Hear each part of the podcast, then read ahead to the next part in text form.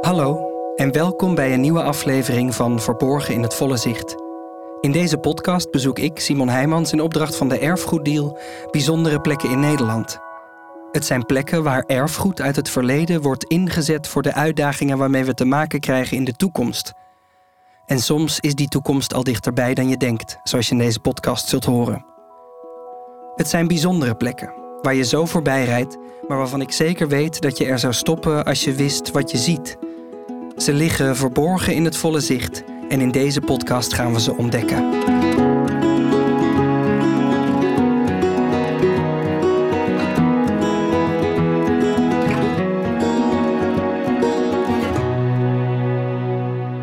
In deze aflevering bezoek ik het project dat plaatsvindt op en rond de belevenisboerderij in Schiveen.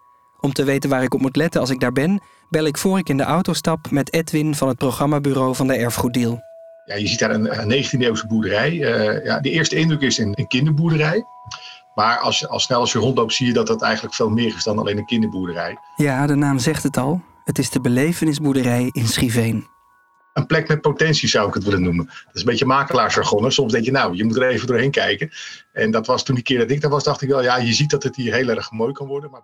Die potentie zit hem naast de 19e-eeuwse boerderij die zal worden opgeknapt, ook in het eeuwenoude landschap waar deze boerderij een onderdeel van is. Je komt aanrijden over een, uh, over een oude dijk. Die heet trouwens ook Oude Dijk. Ja, dan, uh, en als je daar uh, iets tussen de boerderijen doorkijkt, dan kijk je meteen het, het polderland in. En tegelijk zie je ook dat het, het boerenland, zoals je dat op, op je voorkomt, dat het wel, ja, dat is gewoon, het, ja, laat ik het maar authentiek noemen. En ja, de 21e eeuw is, dat, is op dat moment even heel ver weg, maar wel aanwezig.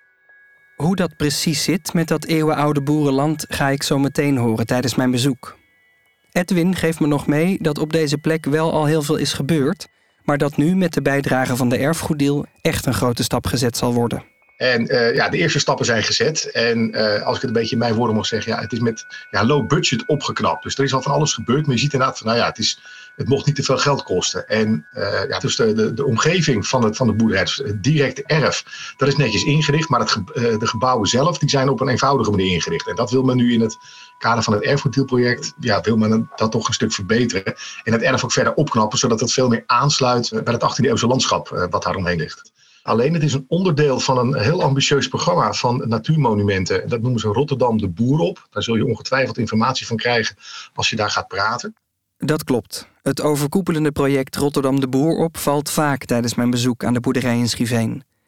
In dat project richt de gemeente Rotterdam zich op voorlichting over en het bevorderen van de korte keten binnen de landbouw. Korte keten. Dat wil zeggen hoe kort de weg kan zijn van de boer naar jouw bord. Geen vlees of zuivel uit andere landen dat met schepen of vliegtuigen vervoerd moet worden, maar juist producten bij jou uit de buurt. Dan voel je meer verbinding met wat je eet en het is beter voor het milieu. De belevenisboerderij in Schiveen is een van de plekken waar je dat kunt gaan ervaren.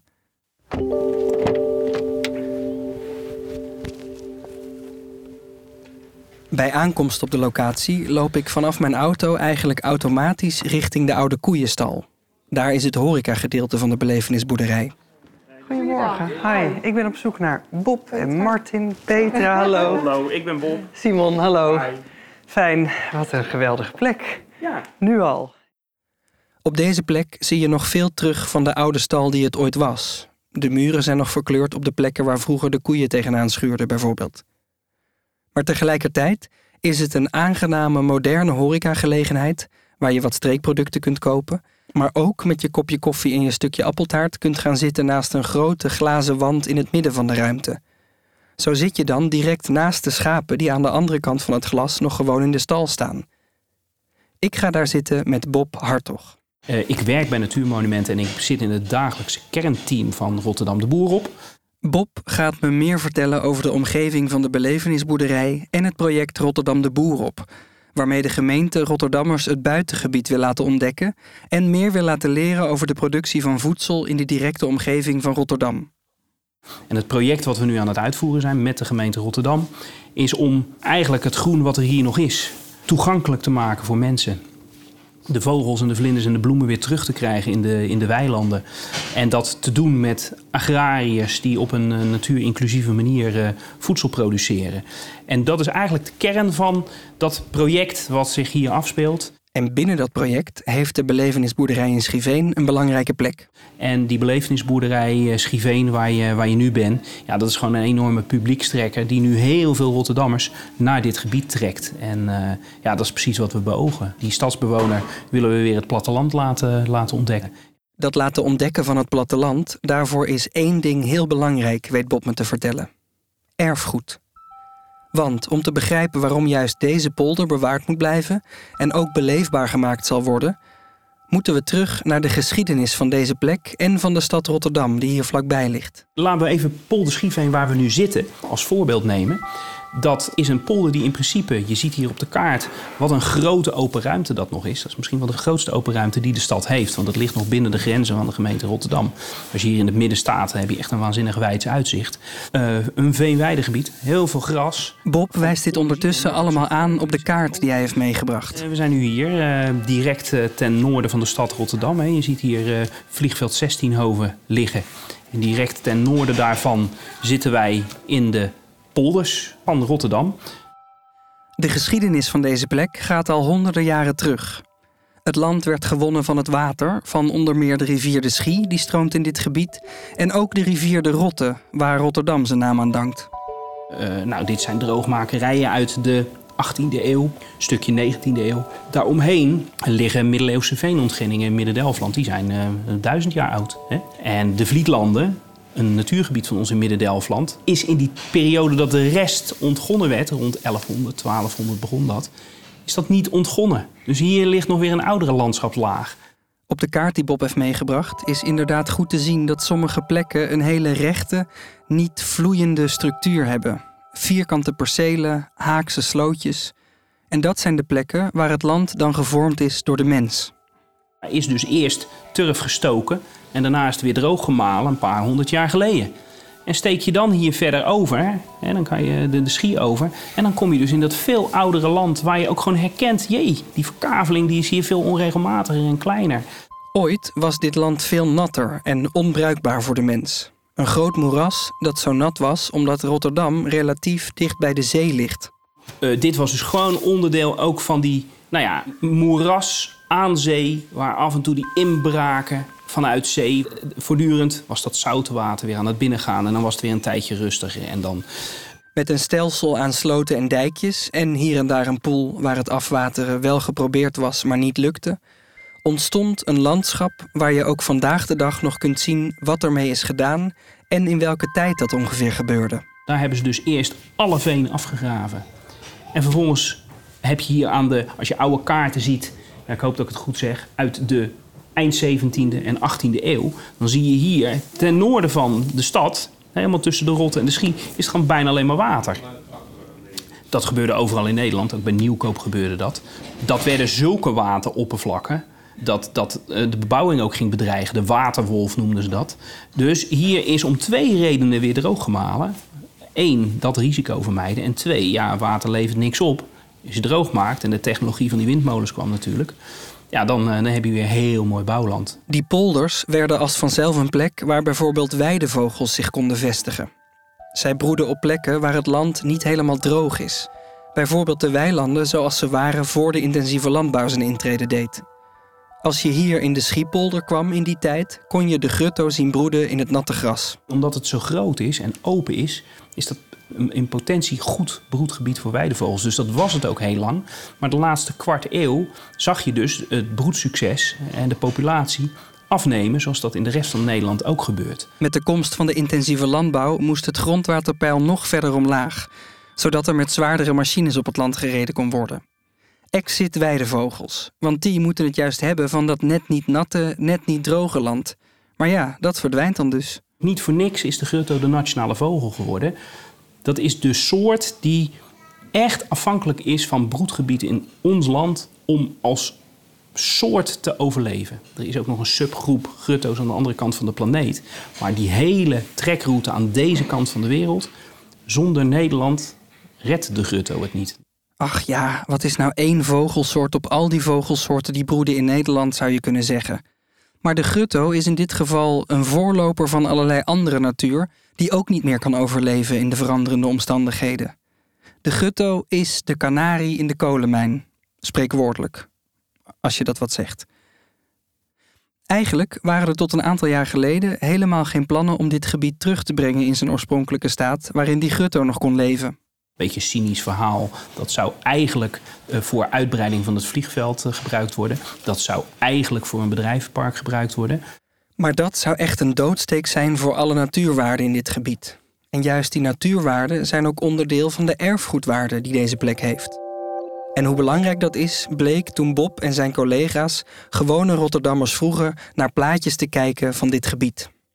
Uh, maar we lieten ook plaatjes zien, gewoon simpel, zonder verdere duiding. Dit is het platteland, nu, en dit is het platteland als de grutto het leuk vindt. Nou, kan je vertellen, als de grutto het leuk vindt, dan vinden mensen het ook leuk. Want ja, grutto, kuikens eten insecten. En insecten komen op bloemetjes af. Dus je hebt gewoon een veel rijker platteland. En dat is wel de tragiek van, van uh, onze omgang met het landschap. En daar komen erfgoed en natuur ook heel erg samen. Wat verloren is gegaan, dat vergeet je. Dat noemen ze shifting baselines. Dus pas als je weer op een plek komt waar het er nog is, ja, dan zien mensen het verschil echt wel. De kwaliteit van de natuur is de erfgoedkwaliteit van deze polder. Maar, zo zegt Bob, wat verloren is gegaan, dat vergeet je. Dus wat bleek nou uit het onderzoek van Bob en zijn collega's? Een gewoon stuk groen dat zou verdwijnen ten behoeve van bedrijven en het vliegveld, dat vonden mensen nog niet zo erg. En heel interessant, in die gesprekken met die Rotterdammers over wat weten jullie, wat zijn jullie verwachtingen. Ik had het niet verwacht, maar kwam erfgoed ook als een hele krachtige trigger voor behoud. Dus als je op de knop drukt van, bij wijze van spreken, natuur, of het is groen, dan kon de reactie nog wel eens zijn: ah, weet je wat, we moeten natuurlijk economisch ontwikkelen, leg het groen ergens anders. Op het moment dat je ging uitleggen, we hebben het hier over polders die soms 18e eeuw, stukje 19e eeuw. Daaromheen liggen middeleeuwse veenontginningen in Midden-Delfland. Die zijn uh, duizend jaar oud. Hè? Nou, hoe gaaf is het dat je straks als Rotterdammer door de tijd reist, als het ware. Dan bleek dat niemand wilde dat een stuk groen met een verhaal met erfgoedwaarde zou verdwijnen. En daar is gelukkig naar geluisterd. De gemeente Rotterdam heeft daar ook een hele belangrijke bijdrage geleverd. Dat ze bij die gebiedsontwikkeling het erfgoed hebben meegekoppeld. Uh, en vanuit natuurmonumenten kiezen we ook heel bewust voor overal nou ja, kleine interventies om erfgoedbeleving nog weer verder te versterken. Dus ja, het komt echt inderdaad bij elkaar. Als je bij wijze van spreken historische landschappen behoudt en het beheer misschien ook weer wat historischer maakt, zou je kunnen zeggen, ja, dan, dan komt bijbehorende flora en fauna terug. Dus door het gebruik van dit land weer minder intensief te maken, kun je hier bijvoorbeeld de grutto weer zien broeden, precies zoals vroeger. En dat betekent tegelijkertijd dat de biodiversiteit, waar de terugkomst van de grutto een belangrijk signaal over afgeeft, weer op een steeds gezonder pijl komt. En dat allemaal omdat dit gebied echt weer wordt ingericht op die weidevogels. Dat wordt nu gebruikt als een kerngebied voor die weidevogels. Daar uh, betalen de boeren een lagere pacht dan ze normaal uh, doen. Uh, en ze passen hun gebruik aan aan wat de weidevogels nodig hebben. En ook het watersysteem door het waterschap is aangepast aan wat de weidevogels nodig hebben. Dus hier is het in het broedseizoen super gunstig voor die weidevogels. Dat hebben we pas sinds twee jaar voor elkaar in het kader van die natuurontwikkeling. Ja, en daar komen nu die weidevogels terug. Dat is een, een verdubbeling van uh, de, de broedpopulatie van alle uh, weidevogels die ertoe doen. En ook een broedsucces bijvoorbeeld van grutto, wat voor het eerst sinds een kwart eeuw weer zodanig is dat die populatie duurzaam in stand kan blijven. Je hoorde het Bob net al even zeggen. Dit betekent wel dat de boeren hun gebruik van het land moeten aanpassen. Iets wat in het algemeen niet slecht is, want door intensieve landbouw raakt het land uitgeput en inmiddels is ook bekend dat het bijdraagt aan de klimaatverandering. Dat zijn dus de grote uitdagingen van het platteland rond de stad. Hè? Uh, hoe kun je ervoor zorgen dat je door nieuwe verdienmodellen En dat betekent vooral dat die stad meer een aandeel moet nemen in zijn eigen platteland. Ietsje meer betalen voor je melk. Eh, dat misschien zelf gaan halen bij die boer of via korte keteninitiatieven. Zeker zijn dat die producten die je koopt, dat die van vlakbij komen. Dat is ook voor het milieu goed. Maar het is dus ook direct voor de biodiversiteit van je eigen ommeland uh, van belang. Een van de initiatieven die zorgt voor het veranderen van het gebruik van dit land en tegelijk kennis terugbrengt over de korte keten binnen de landbouw. Dat wil zeggen kennis over hoe kort de weg kan zijn van het weiland naar jouw koelkast. Dat is de belevenisboerderij hier midden in de Schiepolder. En, en ere, wie ere toekomt, Martin en Petra hadden dit gewoon al bedacht. Zij wilden graag een belevenisboerderij. Martin en Petra zijn de drijvende krachten achter deze plek. Simon, Martin. hallo. Goed je te ontmoeten, Martin. Martin ontmoet ik na mijn gesprek met Bob. Hij zit al op me te wachten naast de bar in de omgebouwde koeienstal. Hij draagt een groene overal en aan zijn huid kun je zien dat hij veel buiten werkt. Nu ik meer weet over dit gebied, zoom ik met Martin in op de boerderij zelf. We staan nu dus eh, in de, in de horeca van de belevenisboerderij. En uh, ja, die, uh, daar zijn we erg trots op. Die hebben we samen met vrijwilligers van Natuurmonumenten hebben we die omgebouwd tot wat die nu is. Dat gebeurde zo'n vijf jaar geleden. In de periode die daaraan vooraf ging, hielden Martin en Petra al lammetjesdagen. Ze stelden de boerderij een paar dagen per jaar open en waren altijd verbaasd over de enorme animo die daarvoor was. Daarop werd besloten om met een klein budget en op een pop-up-achtige manier te beginnen met het bouwen aan de belevenisboerderij. Maar de plek doet het nu zo goed dat er nu, onder andere met steun van de erfgoeddeal, op een meer bestendige manier gewerkt gaat worden aan het boerenerf en de gebouwen. Het gebeurt van alles hier. Ja. Zullen we een rondje lopen? Ja, is goed. Als we naar buiten zijn gelopen, vraag ik Martin eerst hoe hij en Petra aan deze plek begonnen. En dat heeft alles te maken met Martins andere werk. Nou, ik ben stadsherder. Dat doen we nog steeds. Dus wij zetten onze schapen in als natuurlijke grasmaaiers. En vooral in stedelijk gebied. Rotterdam is onze grootste klant. In het werk als stadsherder is Martin gerold via zijn baan daar weer voor. Nou ja, voordat ik met die schapen begon, deed ik dus met machines maaien en uh, beheer. En daar reed je eigenlijk wel eens dingen meer kapot als dat je er goed aan deed. En toen kwam ik dus iemand tegen. Ik had al een beetje schapen voor de hobby. Die ze schapen inzetten als natuurlijke grasmaaiers in Venlo. En toen dacht ik van, uh, ja, als ik dat hier voor elkaar kan krijgen, dat zou helemaal mooi zijn. Het geeft aan dat Martin altijd al heeft gelet op de natuur en gezocht heeft naar manieren waarop dingen beter kunnen. Niet alleen voor ons als mensen, maar juist ook samen met de natuur. En dat valt nu weer mooi samen in dit project. Ik zeg project, maar voor Martin is het ook zijn huis. Ja, we wonen hier uh, in, het, uh, in de hoofdmeesterswoning uh, wonen we inmiddels. En het huis van de, wat bij de belevingsboerderij hoort, dat is ja, nog wat achterstallig aan onderhoud inmiddels. En, het pand waar we het over hebben, de oude stal met haar aan vast de vroegere woning van de boer, is niet eens een officieel rijksmonument. Platgooien zou dus zomaar kunnen en dat gebeurt ook veel hier in de omgeving. Maar toch wordt er hier gekozen voor behoud.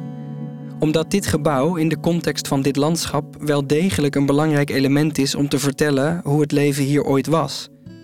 En zo worden er ook voor het omliggende land keuzes gemaakt die een tussen aanhalingstekens gewone boer, die toch gewoon ondernemer is en geld moet verdienen, niet zo snel zou maken. Ja, als, als boer wil je natuurlijk uh, je percelen zo groot mogelijk hebben en uh, wil je juist uh, als het kan een, een slootje dichtgooien, want dan, dan kan je met bredere machines er aan de gang.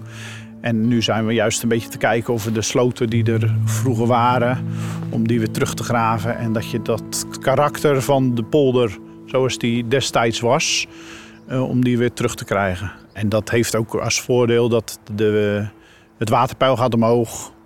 Of is omhoog in, de, in het uh, broedseizoen. En daardoor hebben we afgelopen jaar echt wel veel meer weidevogels gehad. En ook daar ziet Martin, nu het dan eenmaal zover is, wel de waarde van in. Ja, dat is wel gaaf. En daar geniet ik dan toch ook wel van. Ook al heb je minder opbrengst van je, van je percelen. Ja, hier doen we het om. En hier is ook de, de, de pachtprijs naar. Hè. Onze, onze pachtprijzen leggen niet heel erg hoog, omdat we minder uh, productie eraf halen voor de weidevogels. En dan ja, is dit heel mooi. De pachtprijs van deze percelen ligt lager en zo worden boeren zoals Martin gestimuleerd om keuzes te maken voor andere verdienmodellen die bij kunnen dragen aan het vertellen van het verhaal van deze omgeving. Want Martins belevenisboerderij heeft juist weer baat bij deze nieuwe manier van landschapsbeheer. Het is voor de, voor de, de bezoekers op de boerderij is natuurlijk ook fantastisch. Uh, in, in het voorjaar de, de, de grutto's die overvliegen en dan uh, constant de naam noemen. Grutto, grutto, grutto. Ja, dat, dat geeft echt wel het, het, het polder en het natuurgevoel wat, ja, wat, wat de mensen toch ook wel een beetje zoeken. Martin vertelt dat hij merkt dat de Rotterdammers wel meer willen weten over hun omgeving, maar dat ze een plek nodig hebben waar dat leren kan beginnen. Die plek is de belevenisboerderij nu al en dat wordt met alles wat er staat te gebeuren alleen nog maar versterkt. Er is een woeste waterspeeltuin waar kinderen lekker in de modder kunnen spelen. Daarna kunnen ze even langs de schapen of de ponies. En binnenkort komt hier dan ook nog een winkeltje waar producten van de boerderij te koop zijn. Terug naar Martin. We staan nog steeds voor de stal met het woonhuis eraan vast, dat niet gesloopt gaat worden, maar wel aan een flinke opknapbeurt toe is. Dit is echt wel uh, achterstallig onderhoud. En, uh... Het dak lekt bijvoorbeeld. Soms ligt er een dakpan scheef, maar in het midden is er ook een balk ingestort, waardoor er daar een heel groot gat in het dak zit. Het wordt een hele klus dus. Een klus die je niet zomaar als ondernemer in je eentje op je wilt nemen. Maar wel een klus die als die gebeurt gaat zorgen dat het authentieke gevoel hier bewaard zal blijven. Want dat is onmiskenbaar. Martin leidt me verder rond over het erf en dan krijg ook ik dat echte buitengevoel. Ik heb er geen ander woord voor. We gaan langs de voedersilo's. Om de schapen wat extra energie bij te geven en vooral uh, zogende dieren. Dus uh, melk geven is topsport. Het kippenhok, waar je zo in mag lopen als er tenminste geen vogelgriep in het land is. En de bloementuin. Ja, en een stukje, uh, dus de, de, de bloementuin krijgen we daarachter. Hè? En een deel van deze bloemen kan je dus mee de wol verven. En een, uh, een deel is gewoon omdat er uh, vlinders op afkomen en insecten op afkomen. En omdat het er gewoon leuk uitziet. Net als we daar langs lopen, zijn er inderdaad twee vrouwen aan het plukken. Ze plukken bloemen die ze gaan gebruiken voor het verven van de wol die komt van de schapen hier op het erf. Die wol wordt vervolgens ook hier op het erf gesponnen en weer verkocht. Zo kort kan de keten dus zijn. Daarna komen we via de ponies bij het einde van de rondleiding en van deze aflevering. We zien het weiland achter het erf en daar zie je inderdaad hoe bijzonder deze plek is. Het is een weiland zoals je ze wel kent, maar dan met daarachter. De skyline van Rotterdam uh, en de skyline van Delft. Deze polder ligt echt tegen de stad aan, nog binnen de grenzen van de stad Rotterdam. Bob, waar ik mijn bezoek mee begon, die zei het al. Juist deze plek maakt voelbaar hoe dicht het leven in de stad nog kan staan bij dat op het platteland hoe die twee uitersten niet zonder elkaar kunnen. En daarom kun je op de belevenisboerderij in Schiveen, als onderdeel van het grotere project Rotterdam de Boer op, echt navoelen dat wat we eten en consumeren invloed heeft op de kwaliteit van de natuur. En door de weg van het weiland naar je bord zo kort mogelijk te maken, kunnen we zorgen dat die natuurwaarden in stand te houden zijn, zodat we nog opnieuw kunnen voelen hoe het leven voor ons was en zo iets kunnen leren voor de toekomst. Je luisterde naar Verborgen in het Volle Zicht, een podcast van Simon Heijmans in opdracht van de Erfgoeddeal. Muziek in deze podcast is van Amir Vahidi. De audiomix wordt gedaan door Sam Huisman. Productie en aanvullende montage is in handen van Bengt Kropmans.